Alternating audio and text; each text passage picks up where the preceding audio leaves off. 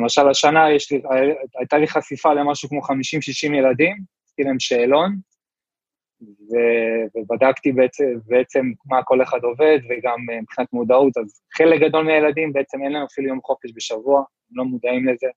יש להם המון המון יחידות אימון, יותר ממה שצריך.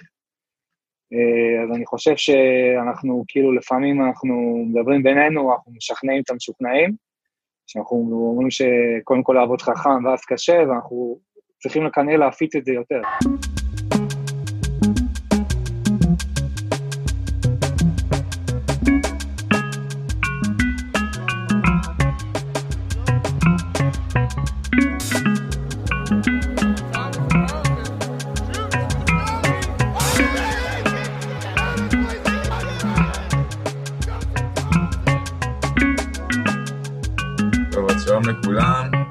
ברוכים הבאים לפודקאסט קצת מהקווים, מאמנים מדברים על אימון. אני עמית רחמילביץ'. אני גלעד ארמון. אה, נמצא איתנו היום זאב, זאב שיף, מה נשמע זאב? מאוד מצוין. טוב, טוב.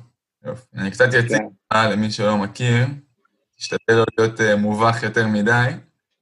Uh, זאב הוא מאמן יכולות גופניות במשרה מלאה פלוס פלוס. הוא מאמן של מכבי אשדוד כדורסל בוגרים, מכבי אשדוד כדורסל בוגרות, הפועל אשדוד כדוריד בוגרים, תקן אותי תוך כדי אם אני טועה, מאמן יכולות גופניות ראשי של מחלקת הנוער של מכבי אשדוד כדורסל, ושותף בסטודיו אימונים פרטי, ועוד ועוד ועוד. אה, אז ככה, לתוך השיחה, בוא תספר לנו בכלל איך הגעת למצב הזה. אני יודע שאצלך זה היה תהליך שנבנה בצעדים רבים. אה, אז קדימה, בוא, בוא תספר לנו קצת איך הגעת לנקודה הזאת שאתה נמצא בה היום.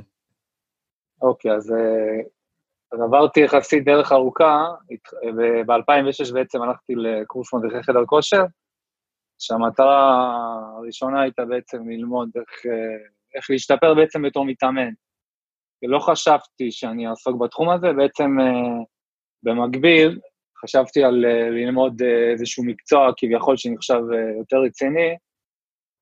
התחלתי ללמוד באוניברסיטה הפתוחה, כלכלה ובעיקר כלכלה, וזאת בעצם הייתה את המטרה, לסיים את התואר באוניברסיטה הפתוחה ולעבוד בתור כלכלן. Okay, כי זה היה מקצוע שנקרא מקצוע מכובד.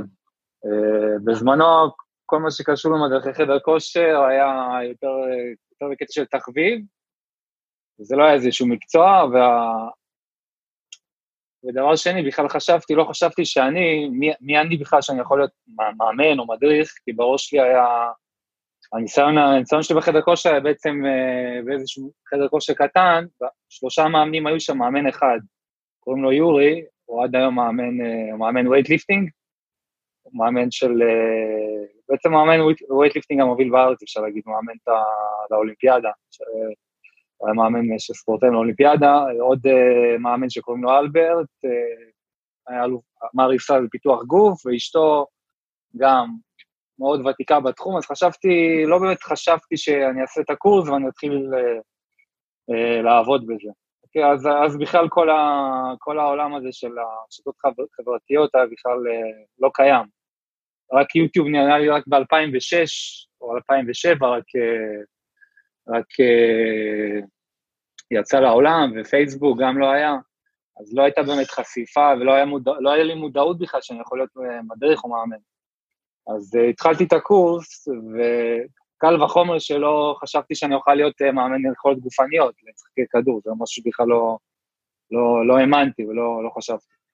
אז התחלתי את הקורס, ותוך כדי הבנתי ש... שזה משהו שאני אוהב, ואולי זה משהו שגם אני יכול למצוא עבודה, תוך כדי התואר. ו...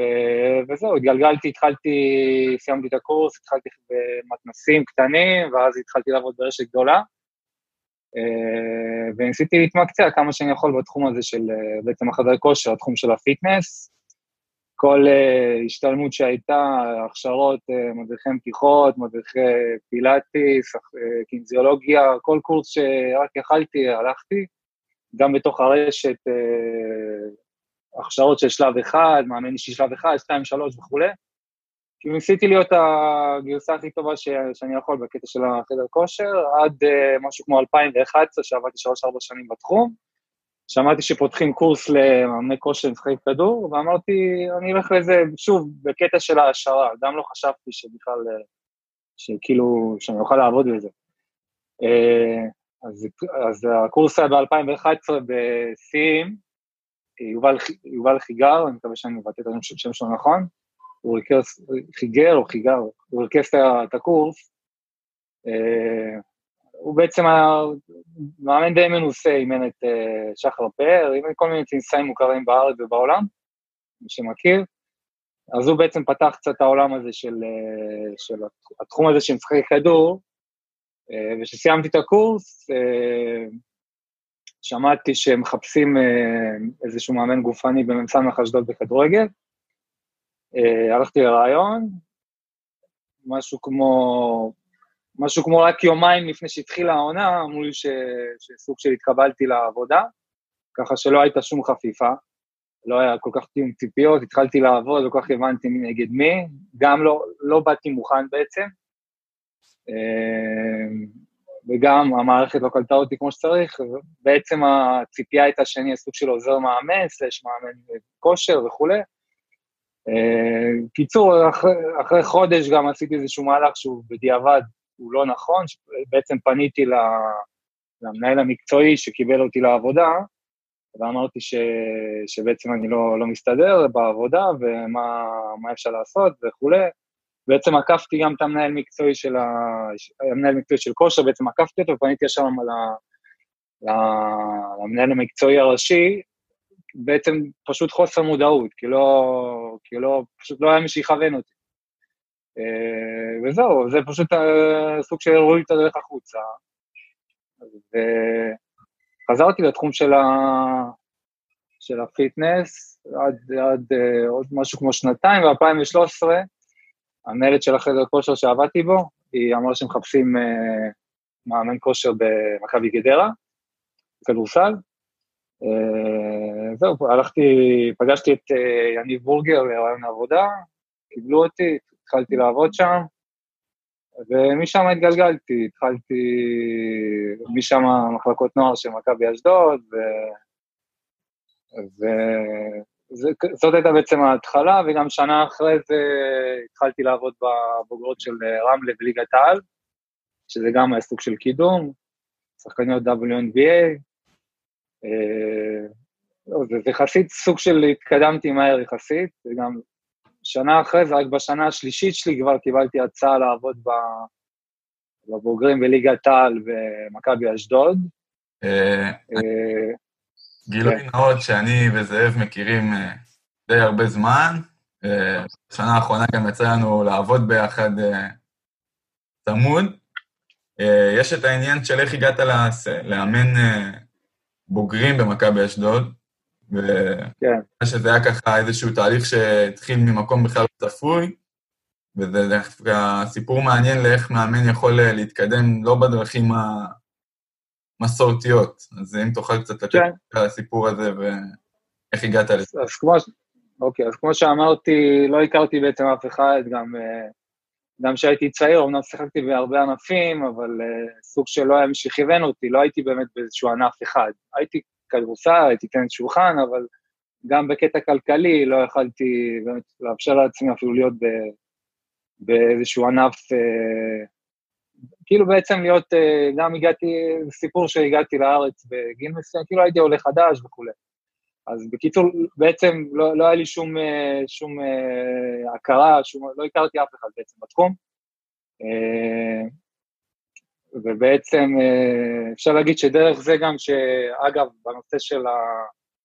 אה, עשיתי, עשיתי קורס ב-2013, שנתיים אחרי זה, בהמשך לקורס שעשיתי ב-2011 במשחקי כדור, עשיתי שוב עוד קורס בתחום של משחקי כדור, ושם בעצם הכרתי את אה, אבי קובלסקי, ופניתי אליו שאם אני יכול באמת להצטרף לאימונים שלו, כמה שאני יכול ללמוד, ללמוד ממנו, ונסעתי בעצם לכמעט כל הקמפיין, כל הקיץ שב... אני חושב שזה היה ב-2015, כל הקמפיין קיץ של הנבחרת, אז בעצם הייתי באימונים נוכח וכולי, וגם ב, ב, באותו זמן, אחד העוזרי מאמנים והסקאוט היה מודי מאור, אה, וזה בעצם אחד הסיבות שאני חושב שקיבלתי את התפקיד, כי אחרת לא חושב שהייתי מקבל את התפקיד, כי היו כמה מועמדים, והרקע שלי, סך הכל הייתי עובד במחלקת נוער, והמעבר הזה ממחלקת נוער לבוגרים, זה מעבר, לדעתי, לא רק לשחקן, גם למאמן הוא יחסית משמעותי, גם למאמן גופני. אז uh, באמת, ה, כאילו, המסר שלי, מי שמקשיב לזה מהמאמנים הצעירים, זה, זה ללכת וללמוד ולהיצמד למאמנים ותיקים, וזה גם יכול, לא חשבתי בכלל בכיוון שזה, מה, מה זה יכול, איך, איך זה יכול להשתלם לי, אלא, רק בקטע של איך אני יכול להשתפר בתור uh, מאמן. אז אני רוצה לשאול אותך איזושהי שאלת המשך על זה.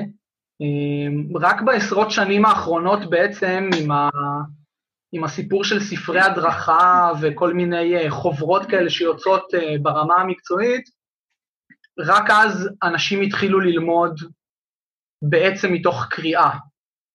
לפני זה אנשים בעיקר למדו על ידי זה שאבא שלהם עשה משהו, אז הם המשיכו אותו או שהם היו הולכים לעבוד אצל השכן או אצל מישהו שהם הכירו, וככה הם היו לומדים את, ה, את התפקיד.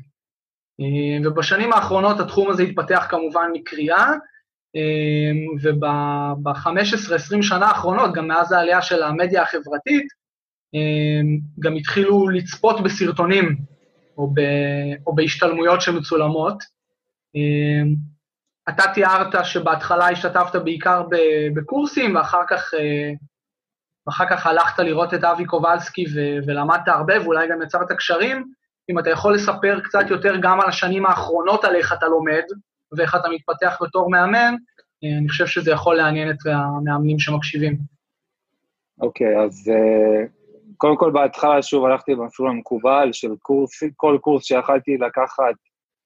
אחרי שהבנתי ב-2013 שזה התחום שאני רוצה לעסוק בו, אז באמת הלכתי לכיוון הזה של עוד קורס משחקי כדור, הלכתי לכיוון של, כבר הבנתי שאני, התואר שאני עושה באוניברסיטה הפתוחה, עשיתי, הסבה, עשיתי סוג של הסבה למדעי החברה, כבר חשבתי על התואר השני שלי בווינגייט. אוקיי, אז עשיתי קורסים שיהיו רלוונטיים, שיעזרו לי להתקבל לתואר השני.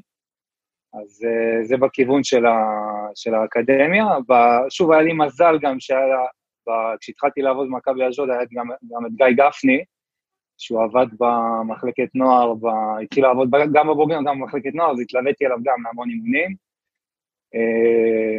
ממש ניסיתי בהתחלה, באמת בקטע של uh, ללכת לכמה שיותר מאמנים, גם ליורם מנחם בזמן שהוא עבד באיגוד, אז הלכתי, הלכתי אליו כמה פעמים. Uh, אני חושב שזה אחד הדרכים הכי יעילות ללמוד בעצם, אה, ללכת למאמנים שבאמת מתעסקים בזה. והיום, בעולם של היום, יש המון דרכים ללמוד, אה, לא חסר, אם זה, אם זה פודקאסטים, אם זה, אם זה לשמוע, אם זה לראות סרטונים, אה, זה, זה הדרכים הקלות, אם זה לקרוא, לקרוא, מחקרים, מאמרים. אה, אם זה שיתוף פעולה עם קולגות, שזה גם מאוד חשוב.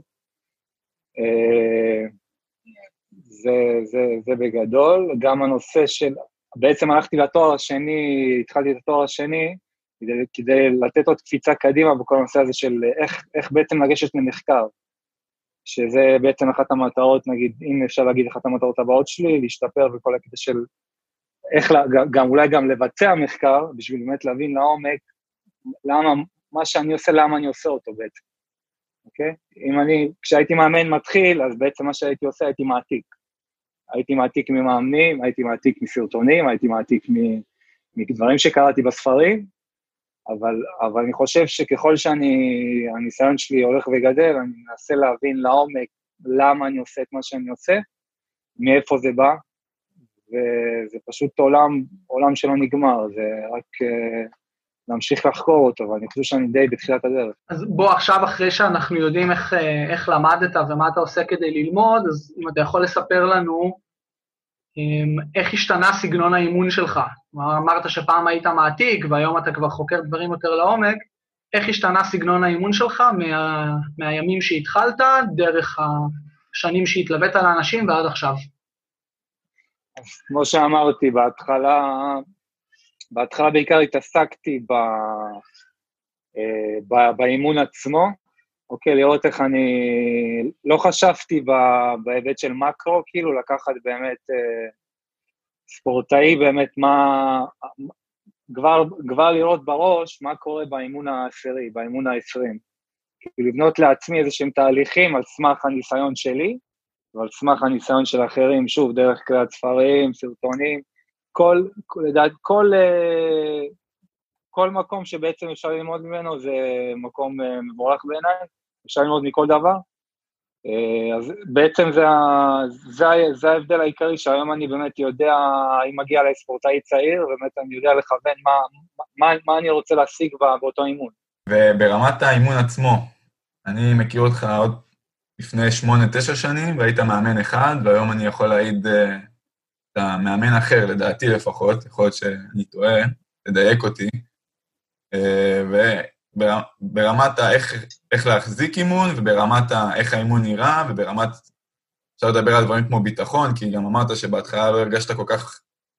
לא האמנת שתהיה בנקודה הזאת, והיום אתה בנקודה אחרת לגמרי, מתעסק עם מקצוענים, ו... שחקנים שלא לא שהם משלמים כסף, אלא משלמים להם. ואני רואה אותך, היום אתה שוחה בעניין הזה, ומההיכרות שלי איתך, זאב שלפני עשר שנים היה קצת שונה בקטע הזה. אוקיי, אז כמו, ש, כמו שאמרת, בקטע של הביטחון זה משהו שנבנה עם השנים. בעצם זה סוג של ביטחון בידע, ובמה אתה מביא לשולחן, מה שנקרא. אני, היום אני די, כאילו, די בטוח בידע שלי, ואני עובד מאוד קשה בשביל uh, להשתפר, גם בתור מאמן וגם בתור אדם. אני חושב שזה קשור גם אחד לשני בסוף.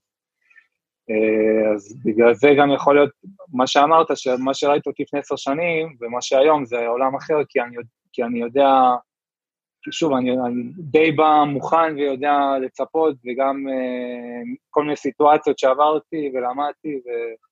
בעצם אני די בטוח שאם מישהו יפגוש אותי עוד 6, 7, 8 שנים, אז הוא כבר, אז יכול להיות שהוא יראה דברים אחרים. הבנתי. עכשיו, אה, דיברת קצת על המקרו, ואמרת גם, אתה כל הזמן אומר שאתה, מבחינתך, יש לך עוד הרבה לאן להשתפר. עכשיו, לאן לדעתך, לאן אתה מכוון את הקריירה שלך? כי מאמן גופני, יש לו איזה אין באמת איזשהו הליך מסוים, וגם סך הכל אתה נמצא במקום טוב, כן? אני, אני חושב שיש הרבה מאמנים פה גופניים בארץ שלעבוד עם ארבע, חמש קבוצות מקצועניות, זה... מוכנים לחתום על זה עכשיו לעוד עשרים שנה גם, אבל אתה משדר שעוד פעם, יש לך עוד לאן להתפתח ולאן ללכת, ומאוד מעניין אותי לאן הקריירה שלך הולכת מבחינתך. האמת שאני פחות חושב uh, בקטע של עכשיו, uh, בוא, אני עכשיו אהיה מאמן יורוליג, או מאמן, uh, לא יודע, או ממש כאילו נלך הכי רחוק מאמן ב-NBA. זה לא, זה לא משהו שמעסיק אותי, מעסיק אותי יותר אה, איך אני שוב, מש... איך אני משתפר בתור מאמן, וה, והתוצר לוואי של זה, אני, אני משוכנע, ועובדה עד, עד היום זה עבד, זה ההתקדמות שלי. וכרגע, במה שאני מתעסק בו, זה הקטע באמת של ה... מה שאני עושה בתואר השני, זה לקחת את כל הנושא של האקדמיה ולחבר אותו לשטח. זה כרגע מה ש... זה האתגר שלי וזה הרצון שלי להשתפר, קודם כל לסיים את התואר השני, לעשות, אה, להגיע למצב שאני עושה תזה, ואולי בעתיד גם אה, יותר רחוק, דוקטורט וכולי. כאילו, זה אחת, הש... אחת השאיפות שלי, ואני חושב שזה גם ישפר אותי בתור מאמן. אני בטוח שזה ישפר אותי בתור מאמן. יש מאמנים שאתה שאתה מעריך מאוד והיית רוצה להיות כמוהם, או מאמנים שאתה עוקב אחריהם בצורה קצת יותר צמודה, או באופן אישי, או דרך, אה, או דרך יוטיוב, או דברים כאלה? כן, אז בארץ, אה, כמו שאמרתי, מאוד אה, התחברתי לסגנון לימון של אבי קובלסקי. עד היום אני חושב שיש דברים שהוא... אני חושב שהוא מאוד, מאוד חדשני בתחומו, ואני חושב שהיום המון מענים שעובדים בארץ בתחום, עושים דברים ש, שהוא סוג של הרבה בא מהפילוסופיה שלו, והם אפילו לא מודעים לזה. Uh, בחו"ל אני יותר מתחבר למאמנים ש, שמחברים את העולם האקדמי לשטח, כמו מלדן ג'ובנוביץ', מי שקצת, מי ששמע את הפודקאסט, שווה באמת לעקוב אחריו ואחרי התכנים שהוא מציג. יש עוד מאמנים כמו, כמו לי טאפט, שהוא מאוד, מאוד יצירתי בדברים שהוא נותן. כמובן יש עוד, עוד המון מאמנים, זה לא, אפשר למנות אותם עשרות ומאות. בואו ניגע קצת בעניין האימוני, הליווי האישי, דיברנו הרבה על העניין הקבוצתי. אה, אני יודע שהיום אתה פול טיים גם בעניין של אימונים אישיים וליווי אישי, ארוך טווח בעיקר, ומאוד מעניין אותי עם איזה ספורטאים אתה אוהב לעבוד, עם איזה ספורטאים אתה מעדיף לעבוד, מה אתה מחפש במתאמן שעכשיו בא להתאמן אצלך, או מתעניין לגבי ליווי כזה או אחר. אוקיי, אז א', אני מעד... שוב, יש העדפה מן הסתם ויש את המציאות בשטח, אבל uh, בגדול אני מעדיף ספורטאי שהגיע אליי כשהוא רוצה להגיע אליי, ולא רק שההורה, רוצה, רוצה יותר ממנו, שזה קורה הרבה. Uh, אני מעדיף שיהיה לו איזה שהן תכונות אופי, אבל כמובן זה גם, אני חושב שזה משהו שגם אפשר uh, ללמד את הילד. אה, תכונות אופי של, אה, של אה, באמת כמו להיות ספר פתוח, להיות פתוח ללמוד. זה בגדול. אני, אני נותן, אני לא, אני לא פוסל אף אחד בהתחלה, אני מתחיל איזשהו תהליך, ואז אנחנו רואים ביחד אם, אם זה מתקדם לאנשהו. כי בדרך כלל כאלו שאני פחות מתאים לעבוד, אז שנינו פשוט רואים שזה לא זה. לא זה. ילד שלא מוכן להשקיע, ולא מבין את מה, מה דרוש בשביל באמת להשתפר, ו, ולא מוכן להיות עצמאי ו, ולעשות את, את הדברים ש, שנדרש ממנו, אז מן הסתם זה פחות מתאים גם לי וגם לו, וגם אני מסביר להורה שחבל על הכסף. אז היום אני נמצא בנקודה הזאת שאני באמת יכול uh, כן לבחור פחות או יותר עם מי אני עובד. אה, אבל שוב, אני כן נותן הזדמנות ולא פוסל אחרי אימון שניים, וגם גם חשוב להבין שסתם לדוגמה, ב, ב, אני עובד גם במצוינות במכבי אשדוד איתך, אז יש ילדים שהם אה, מאוד מוכשרים, והם פחות אה, עם מוסר עבודה גבוה, אז אני חושב שחלק מהתפקיד שלי זה כן לגרום להם להגיע לאיזשהו מצב שהם משתפרים במוסר העבודה, ולא, הכי קל זה בעצם לוותר ולהגיד, אה, איזה ילד שלא עובד, אז חבל להשקיע עליו. אני חושב שזה לא מדויק, וגם אנחנו רואים דוגמאות שהמון שחקנים בעולם, הם, הגיעו לאן שהם הגיעו, ולא עם ה... דו, דווקא הם היו הכי ממושמעים והכי...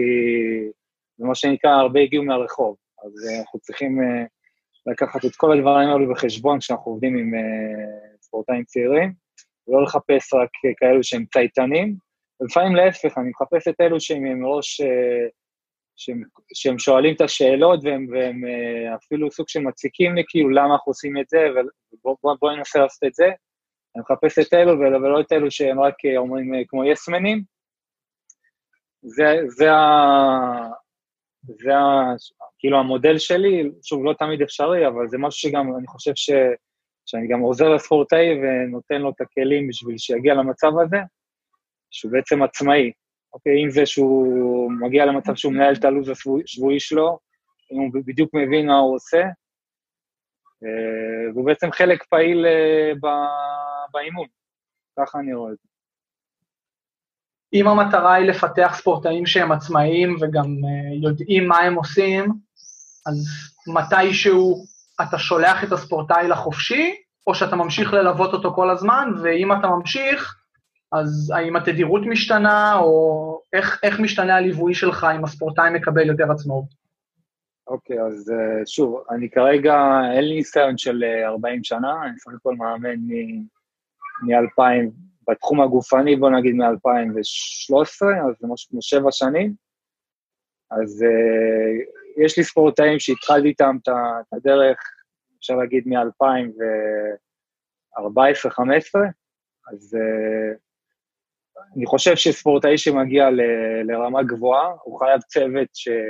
איזשהו צוות, להקיף את עצמו בצוות. עכשיו, זה לא, זה, הת, התדירות היא משתנה בהתאם לצרכים.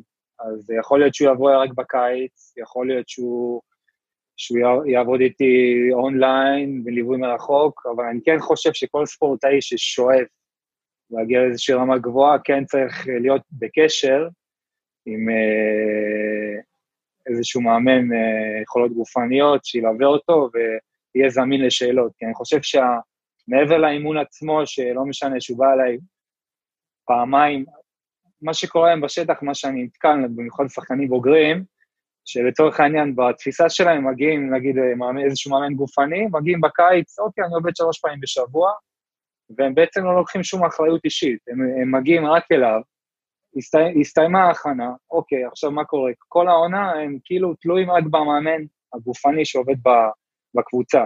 עכשיו, בואו ניקח את התפריט האופטימי שיש מאמן גופני במשרה מלאה, אה, זה לא קיים אפילו בכל הקבוצות בליגת העל, וב' לא תמיד המאמן הגופני, זאת, זאת, הוא עובד באותה צורה שמתאימה לפילוסופיה של המאמן הגופני שעבד איתך בקיץ.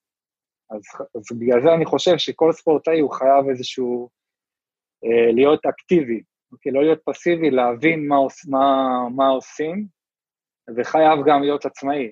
לא יכול להיות מצב שכל הקיץ, כל האימונים שלך היו אצל המאמן, שהגעת אליו שלוש-ארבע פעמים בשבוע. אז אני, אני לא מאמין בזה. פונים אליי, גם פנו לספורטאים שרצו לעבוד שלוש-ארבע פעמים בשבוע, אמרתי להם, אני לא מאמין בזה, ומקסימום פעמיים בשבוע, ואתה עוד מינימום פעמיים בשבוע אתה עובד לבד, על פי תוכניות. אמ, אנחנו הרבה אומרים לספורטאים שלא צריך לעבוד רק קשה, אלא גם חכם. נכון? זה משהו ש... שהתקדם מאוד בשנים האחרונות, והפילוסופיה הזאת נכנסת אה, לא רק למאמני יכולת גופנית, גם למאמנים בסוגים השונים של הספורט. אמ, איך זה בא לידי ביטוי, גם בהקשר לדברים שאמרת עכשיו וגם בכלל? אני חושב שהרבה פעמים אה, אנחנו כאילו לוקחים את זה מובן מאליו, היום את הדבר הזה שאומרים של לעבוד חכם, ובשטח זה לא קיים. כאילו, זה, זה, אם אני קצת עובר, אני, אני עבדתי, אני עובד בנבחרות של אנדר 14, כבר שנה שנייה ברציפות, לפני זה אנדר 15, נבחרת אולימפית, אז אני, למשל השנה לי, הייתה לי חשיפה למשהו כמו 50-60 ילדים, עשיתי להם שאלון, ו- ובדקתי בעצם, בעצם מה כל אחד עובד, וגם אה, מבחינת מודעות, אז חלק גדול מהילדים בעצם אין להם אפילו יום חופש בשבוע, הם לא מודעים לזה. יש להם המון המון יחידות אימון, יותר ממה שצריך. אה, אז אני חושב שאנחנו, כאילו, לפעמים אנחנו מדברים בינינו, אנחנו משכנעים את המשוכנעים, שאנחנו אומרים שקודם כל לעבוד חכם ואז קשה, ואנחנו צריכים כנראה להפיץ את זה יותר. של אה, קודם כל לקדם עבודה איכותית, עבודה שרלוונטית לתחום שלנו, לכדורסל. אה, אנחנו לא הולכים להתעסק עם מרתוניסטים, אנחנו בסוף צריכים לפתח אלמנטים שקשורים ל... ליכולות של כדורסל, אם זה מהירות, איכות תנועה, אה, טיפה להבין את הסדר גודל של אה, עבודה מנוחה. רוב, רוב הפעולות בכדורסל הם שלוש, ארבע, חמש שניות, אז מה ההיגיון, סתם לצורך העניין, לעשות עכשיו פלנק של שלוש דקות? או לרוץ עכשיו אה, אה, חמש קילומטר, דברים שאני שומע, דברים שאני לא אומר סתם, פשוט אני שומע גם ברמות, אה, גם באגודות יחסית שנחשבות מתקדמות, אז אני חושב ש, ש, שהחלק גדול מה, מהעבודה שלנו בתור מאמנים גופניים זה ההסברה, לנסות להסביר למאמני כדורסל, את הרציונל בעבודה הגופנית, כמובן גם לילדים, שיבינו, כי הילדים יש להם חלק משמעותי, וגם להורים.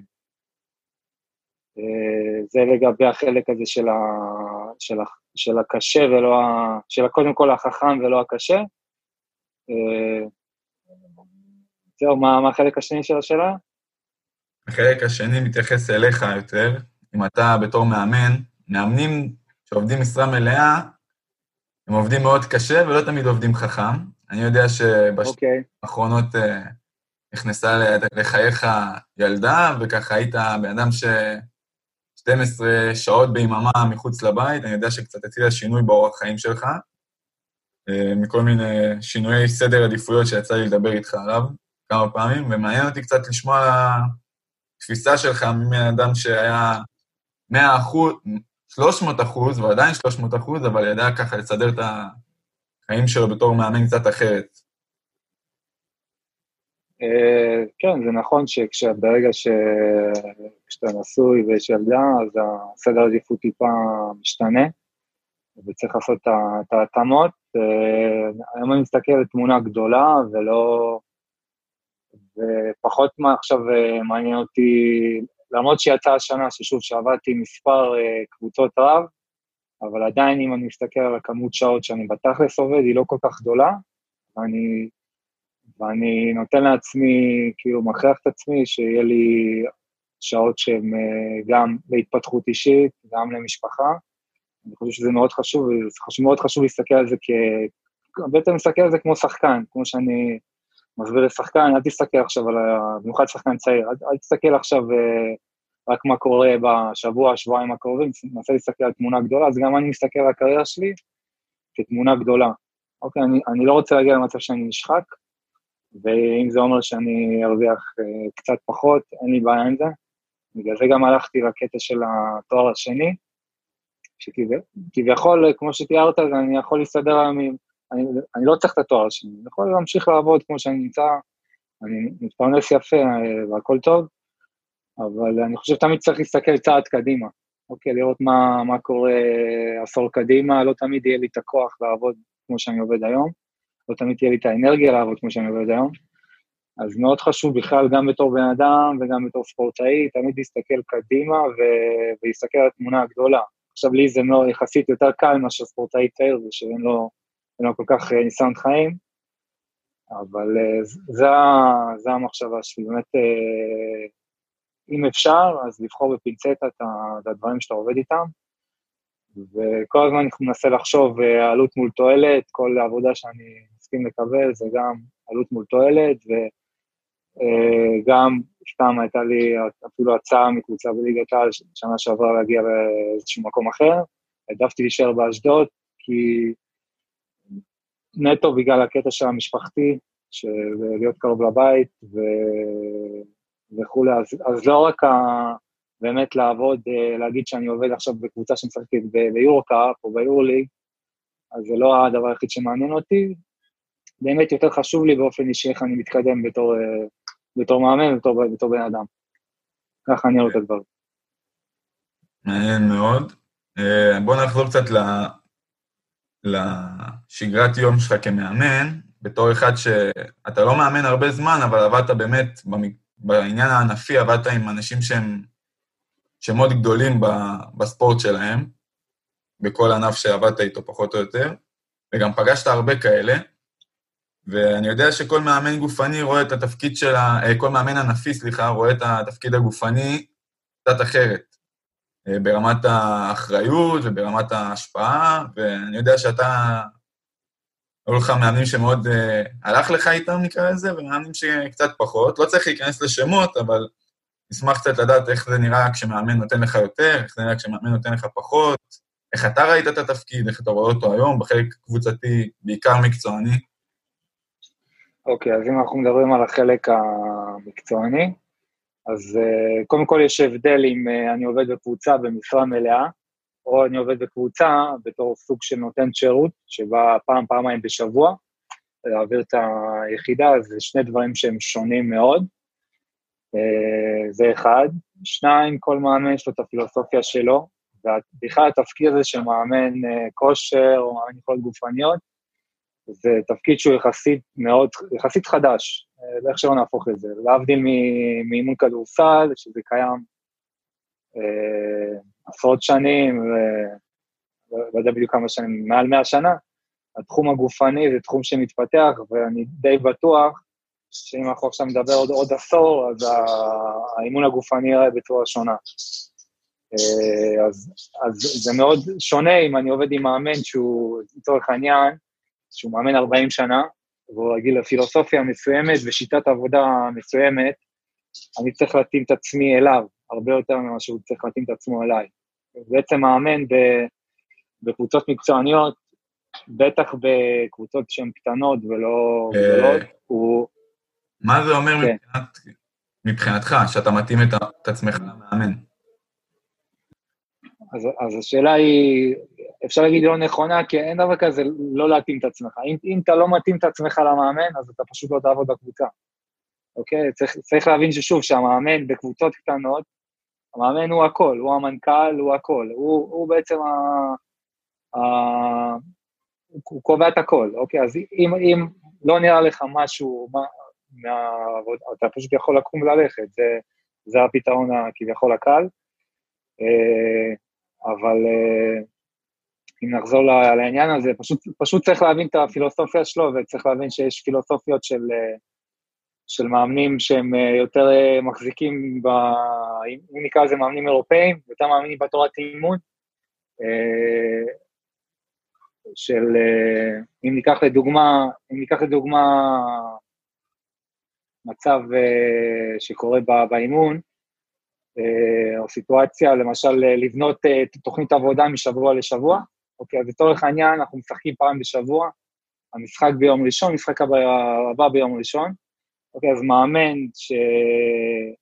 מאמן שבוא נגיד שהוא דוגל בשיטה האירופאית, אז כן מאמין ב... בתורת האימון נקרא לזה, אז יום ראשון המשחק, יום שני חופש, יום שלישי, לצורך העניין, איזשהו אימון קל, כניסה לשבוע, אה, יום רביעי וחמישי האימונים היותר קשים, ויום שישי כבר מתחיל טיפה להוריד עומס, ושבת כבר יותר, אה, אימון יותר קצר, לקראת המשחק ביום ראשון. אוקיי, זה קלאסי. אוקיי, יש מאמינים שפחות מאמינים בזה, והם מאמינים ב, ב, בזה שהשחקנים צריכים לדחוף את עצמם יותר, והם לא, והשחקנים לא מודעים לכמה שהם יכולים לדחוף את עצמם. אוקיי? אז, אז אני בתור מאמן גופני צריך לעשות את ההתאמה למה, למה שקורה ב, ב, ב, בקטע של הכדורסל לצורך העניין. אוקיי? אז אם מאמן כדורסל עכשיו עושה אימונים ארוכים של שעתיים, אין לי בתור מאמן גופני שום טעם להיכנס לקטעים אה, אירובים, אוקיי? אז אני צריך לעשות התאמות למה שקורה בכדורסל לעולם שלי. אני רוצה. להיכנס לנושא הזה קצת יותר, יש לי ניסיון גם בתור מאמן כדורסל וגם בתור מאמן יכולות גופניות. אמ, עוד לא עבדתי ברמות שאתה עבדת במקצוענים, אבל, אבל יש לי הרבה ניסיון, ו, ונתקלתי בהרבה מאמנים שכמו שתיארת, מעדיפים את זה אחרת מאשר אולי אנחנו היינו מעדיפים בתור מאמן יכולת גופנית.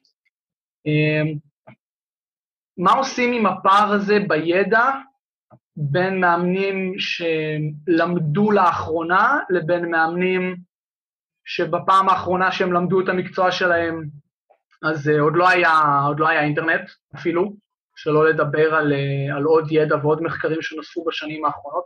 מה עושים עם הפער הזה בידע? Um, ואני לא חושב גם שהפער הוא חד-כיווני, זאת אומרת, יש דברים שמאמני הכדורסל יודעים על הקבוצה שלהם, על השחקנים שלהם, שאולי אנחנו, שפוגשים את השחקנים פעמיים בשבוע, לאו דווקא יודעים. אז אם אתה יכול להתייחס למה עושים עם הפערים האלה בידע, משני הצדדים. אוקיי, אז, אז קודם כל, שוב, יש הבדל בין אם אני מגיע לקבוצה שאני עובד פעמיים בשבוע, זה עולם אחר. אני בעצם בא, אני מעביר את היחידות, אה, על סמך קצת דברים שמה, ש... יותר שהמאמן מבקש, כי המאמן בעצם נמצא בכל, אני לא נמצא באימונים, אני לא יכול לבוא באיזה שהן אה, השגות יותר מדי, איזה שהן דרישות. אם הסכמתי באמת לבוא ול... קודם כל, אם אני מגיע למצב שאני עובד עם, היום, אם אני עובד עם קבוצה פעמיים בשבוע, אז אני, זה, זה מאמן שאני מכיר וסומך עליו, ומתחבר לשיטת העבודה שלו. מאמן שלא הייתי מתחבר לשיטת העבודה שלו, לא הייתי מסכים לעבוד פעמיים בשבוע. זה אחד. שתיים, כשאתה עובד בקבוצה, כמו עכשיו אה, מכבי אשדוד לצורך העניין, וזו משרה מלאה, וכל מאמן בא עם פילוסופיה שלו, גם אם אני לא מאמין בפילוסופיה הזאת, אני לא יכול פשוט לשבור את הכלים, ואפשר, אבל זה לא משהו שאני, שאני, שאני אעשה. אז, אה, אז אני כן נמצא, אנסה למצוא את, ה, את הדרך האמצע, ומצד שני, כמו שאמרת, הנושא הזה של אה, ככל שאני יותר מנוסה, אני מבין שהדברים הם מאוד הוליסטיים, ו... ויש דברים שהמאמן רואה בעין שלו מבחינת כדורסל, שאני לא הייתי רואה בהתחלה, אבל היום, היום אני מבין את זה יותר, ואני כן uh, מנסה להתחבר לזה נקודת מבט שלו, ומנסה להשתמש בכלים שהוא מבין, בידע שהוא צבר, ומנסה לה, להביא את זה לעולם שלי, לעולם שלי, ואיכשהו לחבר את זה ביחד גם עם הפילוסופיה שלנו, היא לא דומה. אני חושב שכן אפשר למצוא, זה מאוד קשור בתקשורת, אוקיי? איכשהו להגיע, להגיע למצב של להגיע לתקשורת טובה עם המאמן, זה בעצם הדבר הכי חשוב. גם, גם עם המאמן וגם עם השחקנים. אז זה, זה בעיקר תקשורת. וזה מי, מי בעצם, מאימון לאימון. כן. ברמת העניין המנטלי, שאני יודע, אני יוצא לי לדבר איתך עליו הרבה, ואיך אתה רואה את העניין המנטלי והעניין הגופני ביחד, ברמת אה, פיתוח מסוגלות וברמת, אה, בעיקר, אולי אפילו בעניין של פציעות הרבה פעמים, חזרה מפציעות. אה, איפה אתה רואה את עצמך מתעסק בצד המנטלי? לא, אני מאמין שזה עניין עקיף הרבה פעמים, אבל איך אתה רואה את עצמך, איך אתה רואה את זה בשגרת היום שלך כמאמן? בצד המנטלי אני מאוד... כל הנושא הזה של, אה, של מוטיבציה, אוקיי? זה משהו שמאוד, אה, משהו שלא הייתי כל כך מודע, מודע אליו בתחילת הדרך, אוקיי? אבל היום אני מאוד אה, מנסה, מנסה להבין מה, מה בעצם מניע אנשים, אוקיי? בעצם זה, זה גם אחת הדרכים שאני חושב שאני הולך ומשתפר ועוד אשתפר כמאמן, להגיע למצב שאני יודע להניע את השחקנים. ו, ו, ואין פה שיטה אחת, אוקיי, אז אחד עושה את זה דרך, אה, אולי דרך צעקות, אה, ודרך איזושהי כריזמה מטורפת, והשני עושה את זה בצורה, אולי דרך שיחות אישיות. אה, צריך להבין גם שיש הבדל בין, בין עבודה אישית לעבודה, לעבודה במחלקת נוער מצוינות, נקרא לזה, לעבודה בבוגרים. אוקיי, זה שני דברים שונים. מה ההבדלים בעצם? מה, מה ההבדלים האלה בעצם? בעבודה בבוגרים, או אפילו במחלקת נוער, הם, הם לא בוחרים אותך, אוקיי? אתה בעצם אה, עובדה קיימת. אה, לעומת זאת, בעבודה אישית, הם בוחרים אותך. אוקיי, אז, אז מראש המוטיבציה שלהם היא הרבה יותר גבוהה. אה, אתה, אתה לא תמיד, אתה לא תמיד תוכל להשפיע, אם אנחנו חוזרים למסגרת הקבוצתית, אתה לא תמיד תוכל להשפיע אה, בצורה מלאה, לא הכל תלוי בך, מה שנקרא. אוקיי? אתה צריך להבין את זה, וסך הכל אה, אה, גם חשוב להבין בקטע של האגו, כאילו לקחת את זה בחשבון. אז אם אנחנו חוזרים לקטע של המוטיבציה הפנימית, אז כן לנסות, כן לנסות לגרום קודם כל, למצ... אם, אנחנו, אם אנחנו עובדים במחלקת נוער, לגרום לילדים להבין לפתח אצלם בעצם סוג של מוטיבציה פנימית, ולא מוטיבציה חיצונית, שה, ש, שהכל יהיה בקטע של שאני, שאני עובד רק כי מסתכלים עליי, או אני עובד רק בגלל ש, שהמאמן כדורסל אמר שזה חשוב לעבוד בצד הגופני, אז אני מנסה לגרום לילדים להבין למה זה חשוב להם, ולפתח אצלם את הכישורים הזאת של גם עצמאות, גם מוטיבציה פנימית, וגם היום אני בעצם נותן גם סוג של עצמאות.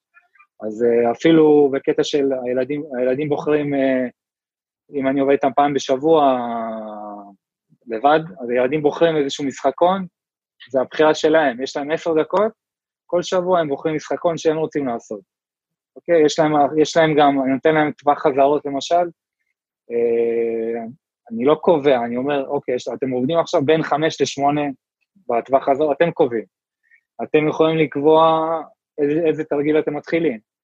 אוקיי, זה דברים, אגב, שקשורים ללמידה מוטורית, שדברים שמאוד, שנחשפתי אליהם בתואר השני שלי, בקורס, וזה מאוד פתח לי את, העולם הזה של הלמידה המוטורית, ואני חושב שזה תחום מאוד מאוד חשוב, ולי באופן אישי יש עוד דרך ארוכה להבין את ה, לעומק את כל הנושא הזה של למידה מוטורית. מי שעושה בזה, אגב, עבודה טובה בארץ זה ישראל איילפרי, מי שמכיר, אז הוא מתעסק בזה. אז לקחתי ממנו גם המון בקטע הזה. אה, בכלל, אני חושב שבתור אה, מאמן גופני צריך להשתמש בידע שנצבר בהמון אה, דיסציפלינות ובהמון מאמנים שעושים עבודה טובה ולהשתמש בידע שלהם. אתה יכול לשתף אותנו ואת כל מי שמאזין מה הפילוסופיה שלך בתור מאמן, מה פילוסופיית האימון שלך? נגעת בהרבה מאוד נושאים, גם במוטיבציה ותקשורת, ובהבדלים בין אישי לקבוצתי ובכמות הפעמים. אה, דיברת על למידה מוטורית, ואמרת עוד כל מיני דברים אחרון, אה, אחרים.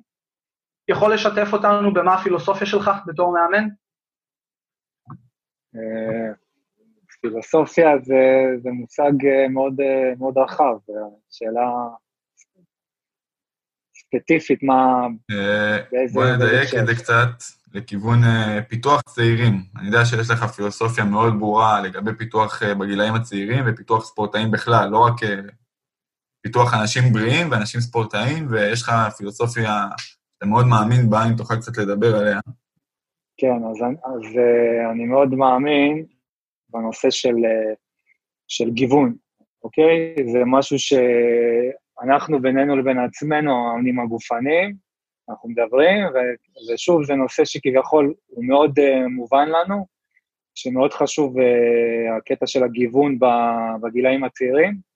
וכמה זה חשוב, אבל מהניסיון שלי בשטח, הנושא הזה של אה, התמקצעות מוקדמת הוא שולט ביד אה, רמה. אה, ולי מאוד חשוב גם באמת לנסות להשפיע גם על, גם על ההורים, גם על הילדים, גם על המאמנים, להבין את העניין הזה של כמה זה חשוב בעצם לעסוק בענפים שונים, וזה לא, זה משהו שלא, זה לא משהו שאני אה, בא רק ממני.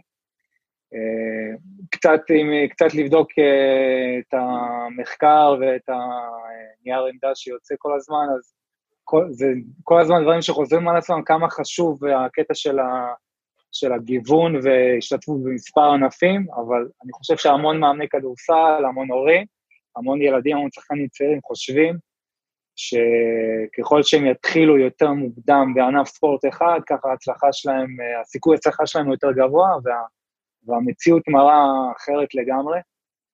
אה, וזה מה שחשוב לי, גם היום כשאני מתחיל עם ילד צעיר, לצורך העניין, שההורים שפונים אליי, ילדים בכיתות אה, ד', ה', ו', אז אני, אני מסביר להם מראש שאני אפילו מעדיף שהם, אה, במקום אפילו לבוא אליי, פשוט להירשם לעוד חוג לחשוף את הילד לעוד, לעוד ענף, ובסוף זה רק יתרום לו. באיזה גיל בעצם אז צריך להתמקצע לדעתך? או מה הסממן, או איך ילד יודע, טוב, אני רוצה מעכשיו רק, כדורסל.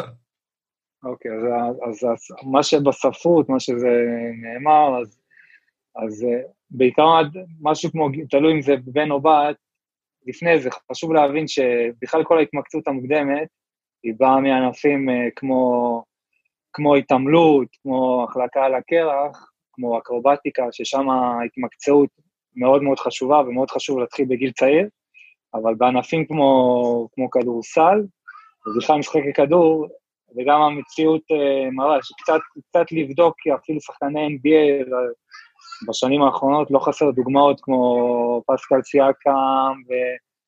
וכל מיני שחקנים אפריקאים, אה, עכשיו לא זוכר בדיוק את השמות, אבל לא חסר דוגמאות של שחקנים. שהתחילו בגיל 15-16 והגיעו. גם למצב שהקריירה שלהם יותר ארוכה, וגם, וגם, אה, וגם בעצם הצליחו למצות יותר, לדעתי, יותר את הפוטנציאל שלהם. אז uh, לדעתי עד גיל 13 אין טעם להתמקצע בענף ספורט אחד, ו... וחשוב לנסות כמה שיותר ענפים, וחשוב גם שלא כל, ה... לא כל הזמן אה, יהיה, ב... יהיה ב... בעצם באימון, אלא, אלא כן לשחק גם uh, בחוץ. ואפילו לדעתי, ילד בן 12-13 שילך לשחק בחוץ עם ילדים בני 14, 15, 15, 16, זה הרבה יותר יעיל מאשר עוד אימון uh, כדורסל, כזה או אחר. וזה משהו שלפעמים אנחנו מדברים בינינו, וזה מובן מאוד לנו, אבל זה בכלל לא מובן להורים ולילדים שאני פוגש, ב... ולמאמני כדורסל, רוב המאמני כדורסל שאני פוגש ביום יום.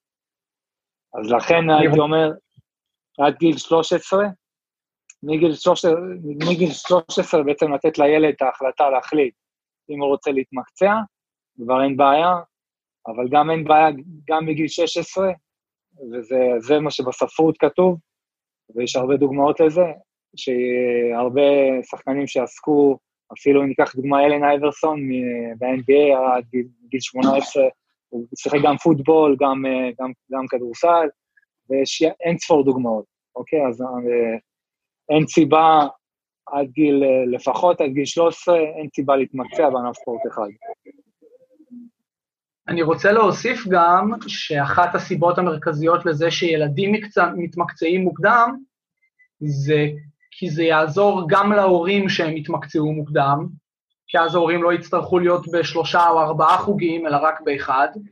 זה עוזר גם למנהלים של מרכזי הספורט השונים, כי אז אה, הילד יהיה אצלם מגיל צעיר, ואז הוא לא יעבור למקום אחר.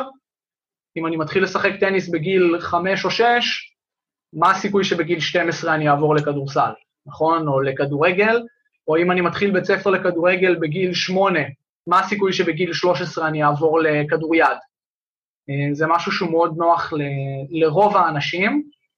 אה, ילדים, רובם, לאו דווקא רוצים להתמחות בגיל צעיר.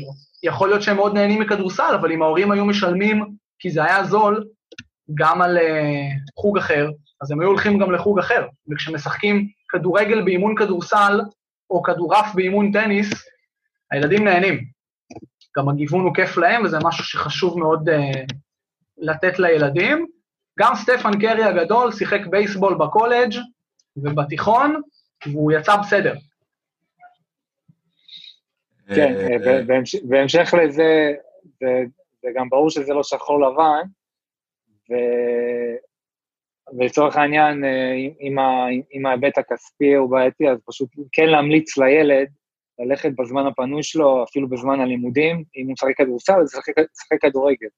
לא, לא, לשחק, לא, לא לגרום לילד להמשיך אה, לעשות שעות על גבי שעות על גבי שעות, מגיל 10-11, לעשות רק כדורסל. אני חושב שהרבה מאמני כדורסל חוטאים בזה, הם אפילו לא מודעים לזה. ואני חושב שזו נקודה שנגעת בה, זה משהו שצריך להיות התערבות אפילו ממשלתית, ולפחות התערבות עירונית, שמישהו, שמישהו שיסתכל על זה, אני לא בטוח שכמה, גם, גם הם מודעים לזה, שמישהו שיסתכל על התמונה הגדולה, ובאמת אה, אולי יקים אפילו מרכזים למשחקי כדור. אוקיי, אז לצורך העניין, אה, מישהו ברשות הספורט אה, ייתן איזה... יש מספיק כסף מקצת מהידע שלי לממן, לממן דברים כאלו, וילד שמשחק כדורסל שלוש פעמים בשבוע, לדאוג שפעם בשבוע יהיה לו מאמן ענפי אחר שמגיע אליו, אפילו מאמן ג'ודו. זה לא משהו שהוא לא, לא אפשרי. אוקיי, אז קצת, אה, אנחנו תמיד קצת נראה לי קצת בוכים שאין לנו מספיק כסף, אין לנו מספיק זה, יש מדינות שהן הרבה פחות כסף מאיתנו מצליחים, אז אני לא חושב שכסף זה אמור להיות הגורם לזה. אה, אם אני היום אבא לספורטאי צעיר, מה השילוב האידיאלי שאתה ממליץ לי לשלוח את הבן שלי או את הבת שלי? אוקיי, אז אם אתה, לצורך העניין, ספורטאי צעיר, הייתי ממליץ, אה, אה, שוב, אם הייעוד לצורך העניין כדורסל, אז הייתי ממליץ אה, בגיל צעיר להתעסק אה, אה, בענף כמו קפוארה או ג'ודו, אה, לשלב גם משהו שקשור להתעמלות, ואפילו עוד ענף שקשור למשחקי כדור כמו כדורגל. אוקיי, מבחינתי זה, זה האידיאל. ענף, ענף אישי ביחד עם ענף קבוצתי, אה, ענף שגם, כל הזמן מדברים על אגרסיביות, אגרסיביות, אז למה לא, אנחנו בעצם לא עושים איזשהן פעולות, פעולות uh, לפני זה כדי להגיע למצב שהילד באמת uh, מקבל כלים ולא מחפשים כל מיני דברים אה, שכבר ילד בן 15-16, ולך תשנה כבר את הספורטאי. אז אה, טוב, הגענו לחלק האחרון שלנו, אה, שאלות שליפה. המטרה, אין פה מטרה, אבל אנחנו נראה עליך שאלות ולענות באמת במשפט אחד הכי מתומצת שאתה יודע. מוכן? יש לנו? כן. מהי ההגדרה שלך להצלחה? אה, התמדה. מה ההגדרה שלך לכישלון? אה, היא היכולת לבקר את עצמך. אה, חוויה משמעותית או רגע שיא כמאמן? חושב שאין לי עדיין. הכישלון הכי גדול שלך כמאמן? כישלון, אפשר להגיד, בהתחלה שלי, ב-2013, כמו שסיפרתי על ה... שהתחלתי ב... ב... בכדורגל. לא הייתי מוכן. דבר אחד שלא ידעת בהתחלה ואתה יודע היום. שהכל בעצם הוליסטי, הכל, הכל קשור אחד לשני, וכל הנקודות בסוף מתחברות. מאמן צריך תוכנית ב' או לא? חייב תוכנית ב'. מה ההבדל בין מאמן טוב למאמן לא טוב? אה, מאמן ש... ההבדל שמאמן שרוצה כל הזמן uh, להשתפר והוא חושב על... וכל הזמן מבקר את עצמו וחושב איך הוא משתפר, ולא איזה קבוצה הוא מאמן, לדעתי. פילוסופיית האימון במשפט אחד. איכות. טיפ למאמן המתחיל. Uh, להיצמד, uh, להיצמד למאמן שכבר עובד בתחום, משהו שאני לא עשיתי בהתחלה, ורק אחרי שעשיתי הבנתי כמה זה חשוב, והיום אני עושה גם, פונים אליי מאמנים צעירים ואני מנסה לעזור להם כמה שאני יכול, גם על סמך הטעויות שאני עשיתי ומכוון להם, עוזר להם גם לכוון את הקריירה שלהם, מי שבאמת אה, רוצה בזה. למה לאמן? למה לאמן? כי זה, אני מרגיש שזה גם סוג של שליחות. נראה לי טוב. זאב, תגיד לנו איפה אפשר למצוא אותך. אוקיי, אז uh, אפשר למצוא אותי באינסטגרם, uh, תחת זאב שיף, או תחת שיף אונליין, uh, בפייסבוק תחת אותו שם, גם ביוטיוב אני מפרסם חומר, וזהו, אפשר לפנות אליי באחד המדיות האלו. אחלה, תודה, היה תענוג. נהנינו לדבר. תודה לכם. אה, תודה על הזמן שלך, היה תענוג.